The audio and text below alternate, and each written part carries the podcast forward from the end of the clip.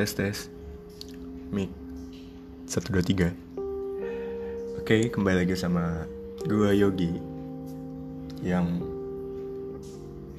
dimana konten hari ini gue ingin ngebahas namanya self-love.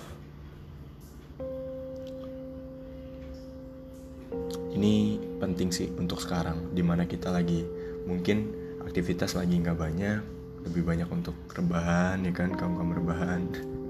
Atau mungkin just to kongko bareng sama teman-teman, atau mungkin ada aktivitas yang udah bekerja. Kadang gue cuman selama pengalaman gue juga yang baru-baru ini juga baru bekerja, memulai pekerjaan, start lah memulai karir. Kayak sebelum-sebelumnya gue waktu kosong tuh banyak dimana gue evaluasi akan diri gue.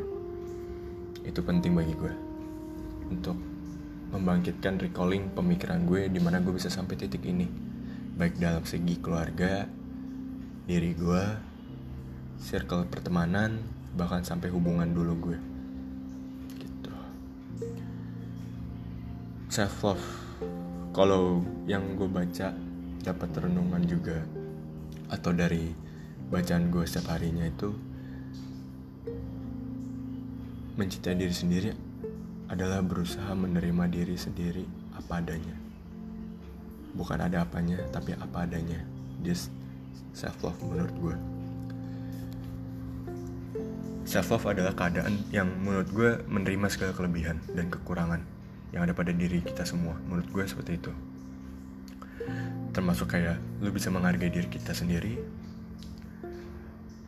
memberikan pemikiran yang mendukung lu untuk that's me, ini diri gue gitu, ini diri gue, dan selalu berusaha berbuat baik untuk diri kita sendiri. Yang terpenting juga memaafkan diri kita sendiri, itu penting. Memaafkan diri kita sendiri, itu belajar juga untuk kita bisa memaafkan seseorang lain. Kayak lebih baiknya lagi kalau direfleksikan ke dalam kehidupan kita, kenyataan kita gitu. Bukan hanya sekedar pikiran atau mungkin acuhan, tapi kita refleksikan juga ke dalam kehidupan kita sehari-hari gitu. Self love. Tapi yang gue tahu kebanyakan orang sekarang ini di mana-mana bahasa lagi banyak kekurangan aktivitas, dalam arti kayak ya masa pasca corona kan, karena corona lebih banyak untuk berdiam di rumah atau mungkin nongkrong di mana. Kebanyakan kata-kata yang keluar itu adalah I hate myself. Itu sering terjadi banget, baik itu pria atau wanita. Mungkin kalau wanita lebih ke fisik, dimana dia ingin tubuhnya langsing, tinggi, cantik, putih atau gimana. Tapi kalau menurut gue, kalau gue sebagai pria, beban itu terjadi ketika dalam segi karir, finansial, dan keluarga. Itu paling menyentuh, membuat kita menjadi ngomong kayak gue kayak gak layak gitu di bumi. Kayak gue paling kayak gak seperti gak guna, atau mungkin gak ada on point gitu dalam kehidupan gue, baik dari circle keluarga, teman, ataupun mungkin dalam hubungan. Itu pasti ada perbandingan.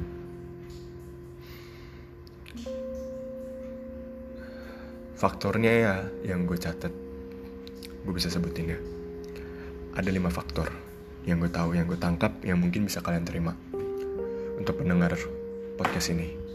1. Terlalu sering membandingkan diri dengan orang lain, sehingga kita lupa gitu dengan kelebihan dan yang kita milikin. Itu 1. Terlalu sering membuat kita untuk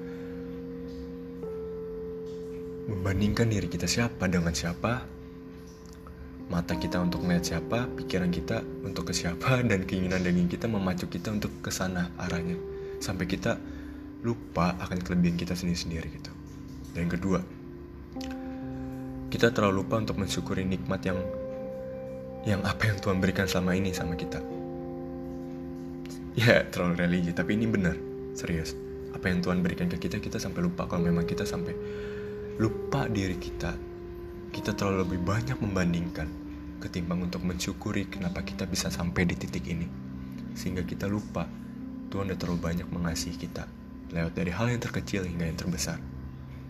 Ketiga, merasa bersalah dan terpuruk dengan kesalahan yang pernah kita lakukan di masa lalu. Pasti, kita pernah masa lalu, kita pernah ada masa lalu yang mungkin negatif atau yang baik. Dan yang mungkin lebih negatif, yang terpuruk itu mungkin lebih banyak yang negatif yang kita pikirin. Terlalu mengingat-ingat gitu. Dan yang keempat itu terlalu banyak berekspektasi, sehingga kita sering merasa dibuat kecewa dan akhirnya kita menyalahkan diri kita sendiri gitu. Expect diri kita harus kayak gimana, expect gue akan kayak gimana, expect gue liburan kemana, expect gue akan punya pasangan gimana, expect karir gue seperti apa, dan ekspektasi gue dimana gue disorot oleh ruang lingkup eksternal gue. Dan kelima, last point, kamu terlalu sering melihat ke atas. Kita terlalu sering melihat ke atas sampai kita lupa kalau di bawah banyak yang ingin seperti kita, dan yang di bawah masih banyak yang lebih jauh kehidupannya yang patut kita syukuri. Itu 5 poin. Terlalu sering membandingkan diri kita dengan siapa, dengan ruang lingkup siapa, circle pengen seperti apa. Itu pertama. Yang kedua, kita lupa syukurin apa yang Tuhan berikan, apa yang Tuhan kasih ke diri kita. Ketiga, terlalu banyak merasa bersalah gitu dengan masa-masa lalu. Yang keempat, terlalu banyak ekspektasi kita akan ke diri kita sendiri, sehingga gak nyampe titik itu ya kita jadi down, menyalahkan diri sendiri terus. Kok gue gak nyampe ya, kok gue gak bisa seperti itu ya. Terlalu banyak expect. Yang kelima, terakhir, terlalu sering ngeliat ke atas. Itu gak masalah jadi acuhan, tapi bukan jadi patokan. Kalau lo jadikan itu patokan, lo kurang menghargai diri lo, bahwa diri lo punya Tuhan, yang mana Tuhan pasti berikan jalan tersendiri-sendiri, punya porsinya masing-masing, baik itu kebahagiaan, baik itu kehidupan. Tuhan tahu diri kita siapa ke depannya, dari semenjak di kandungan hingga nantinya. Tuhan udah susun, tergantung kitanya aja mau di koridornya atau enggak. You are good for comparing yourself to someone with different calling. Pastilah, setiap orang memiliki pengalaman hidup yang berbeda-beda. Pasti banget. Semua orang tuh unik. Kehidupannya gak bisa disama-samain. Tapi seringkali kita tuh kayak memposisikan diri kita di posisi yang bukan dibangun untuk kehidupan, untuk lebih hidup gitu. Sehingga kita akan menyakiti diri kita sendiri. Terus membandingkan dengan hidup orang lain. Remember this, please. Trying to impress people will kill your joy, soul, contentment, and fill you. Alright. Again, remember this. Trying to impress people will kill your joy, soul, contentment, and fill you. Jadilah diri kita sendiri. Itu menurut gue. Selama gue yang gue pikirin, selama gue evaluasi diri gue, emang gue pernah di masa tahap-tahap seperti itu, dimana gue suka pernah di masa gue sendiri berpikir untuk membandingkan, lupa bersyukur. Gue punya kelebihan tapi gue gak, gue bangun, terstuck. Mungkin karena diri gue sendiri. Gue masih nyalakan circle gue, atau mungkin semua yang pernah gue kenal. Tapi terlalu banyak gue memikirkan ruang lingkup itu, benar membandingkan, berekspek, sampai gue lupa gue punya potensi lebih yang Tuhan gue beri ke gue. Dan jadilah diri sendiri, dan percaya pada diri kita sendiri. Dan gak perlu kita membuktikan kesana kesini biar orang tahu kita siapa. Ini loh gue udah gak lagi kayak gini, ini loh gue gini. What? Terkadang kalau hidup lu hanya untuk membuktikan kesana kesini, hidup lu berarti hanya dipatokan orang itu.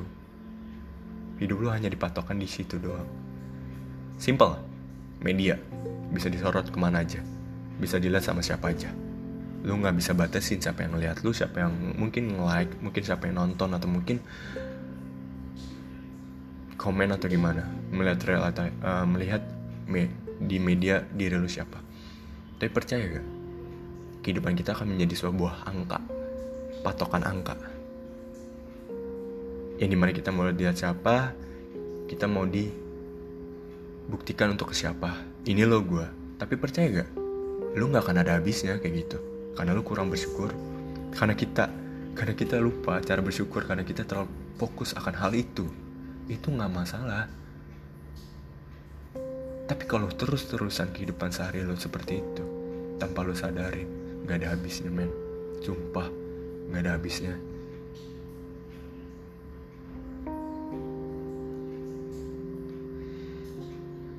Jadi menurut gue, pelajaran yang gue ambil adalah, yang mungkin bisa gue sharing, ketika lo berani, ketika lo udah mengucap syukur, titik dimanapun keadaan lo atau di atas, itu diri lo. Gak lagi-lagi gue lupa untuk bilang karakter diri kita. Jangan sampai karakter kita berubah karena keadaan. Tapi kan biarkan karakter itu yang mengelola keadaan itu. Terima siapa diri kita siapa. Gak perlu untuk kita tunjukin kita untuk jadi siapa. Kita seperti ini, baik itu di circle keluarga, yang terdekat pun gak perlu. Itu semua akan dilihat nantinya. Buat apa? Hidup lo hanya cuma di dunia. Semua akan mati kok pada dasarnya. Cuma kita gak tahu waktunya kapan. Dan menurut gue, hidup ini cuma untuk mempersiapkan kematian doang. Itu, that's the point. Kalau lo udah berani, pikiran untuk ke atas, gue yakin mata lo akan tertutup dengan sendirinya perlahan. Dan keinginan daging lo akan perlahan mati. Karena lo tahu gak akan ada habis yang ngikutin dunia. Dan gue gak bukan untuk membentingkan kita dalam jenjang karir atau untuk kehidupan kita yang lebih baik untuk kedepannya. Emang ada yang tahu kedepannya ada yang lebih baik kayak gimana? Mungkin dengan usaha kita. Tapi jangan sampai salah caranya. Itu dia. Kalau kita menghalalkan segala caranya untuk mendapatkan itu semua, itu yang udah salah. Tapi kalau dengan sebuah pemikiran dan sikap karakter yang benar, gak cuman hanya di media atau mungkin dilihat orang doang, tapi itu tetap diri lo. Mau dalam keadaan apapun, mau lo berhubungan dengan siapapun, itu jauh lebih baik ketimbang harus jadi orang lain hanya untuk disorot, ketimbang harus jadi orang lain untuk dianggap. Gak akan ada habisnya. Mungkin itu yang bisa gue bagi dari pengalaman gue juga. Ya kita punya pengalaman berbeda. Gak bisa semua diambil, gak semuanya juga bisa ditolak. Kita bisa saling sharing apapun itu. Bagi gue, jadi malam ini, podcast ini ya gue buat malam-malam ini. Podcast ini untuk dimana kita self love, belajar untuk itu. Dan gue pun masih belajar. Apapun keadaannya, tetaplah jadi diri kita. Kurang-kurangin lah untuk membandingkan diri kita. Ketiga, yakin pikiran kita untuk ke Tuhan. Itu udah paling benar.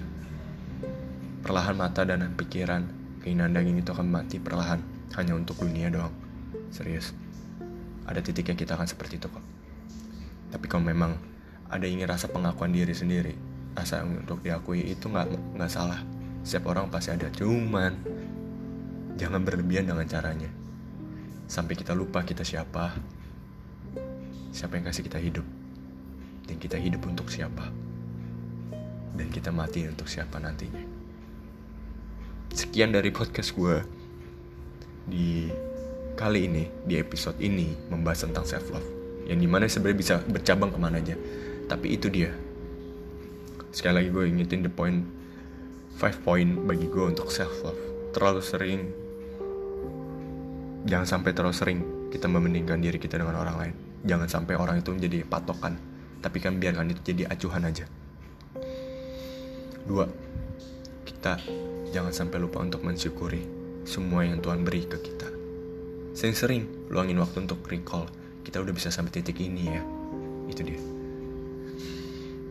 3. Jangan pernah merasa bersalah dengan masa lalu yang pernah lo lewatin. Maka yang pentingnya itu yang kedua. Lo sering-sering lah luangin waktu untuk nge-recall kalau kita bisa sampai titik ini ya. Dan jangan sampai menyalahkan diri kita yang pernah dulu kita lakuin. Dan keempat, kurang-kurangin berekspektasi sehingga yang akan membuat diri kita untuk kecewa, dan yang akhirnya kita malah menyalahkan diri kita sendiri. Yang kelima, jangan terlalu sering ngeliat ke atas. Masih banyak kok yang di bawah yang buat lu untuk merasa bersyukur. Ketika lu ngeliat ke atas, biarkan itu jadikan acuan, bukan menjadi patokan. Itu 5 poin. You weren't weird for comparing yourself to someone with different calling. Setiap orang punya panggilan hidup sendiri masing-masing kok. Gimana kita sadarnya aja. Tapi kita juga bisa jadi orang yang gak akan pernah sadar apa yang udah pernah kita lewatin, sehingga kita lupa cara bersyukur. Hati-hati dengan itu. Perasaan bisa mati ke Tuhan, pikiran bisa mati ke Tuhan. Jangan terlalu asik di dunia. Dan remember this, trying to impress people will kill your joy, soul, contentment, and value. Jadilah diri sendiri dan percaya pada dirimu, sehingga kamu tidak perlu membuktikan kesana sini siapa diri kamu sebenarnya. That's the point. Thank you so much. Kiranya untuk podcast selanjutnya tetap gue bisa bangun sharing-sharing lagi, apapun itu yang bisa ngebawa hal yang positif. Goodbye. Enjoy your time. Take your time. God bless all.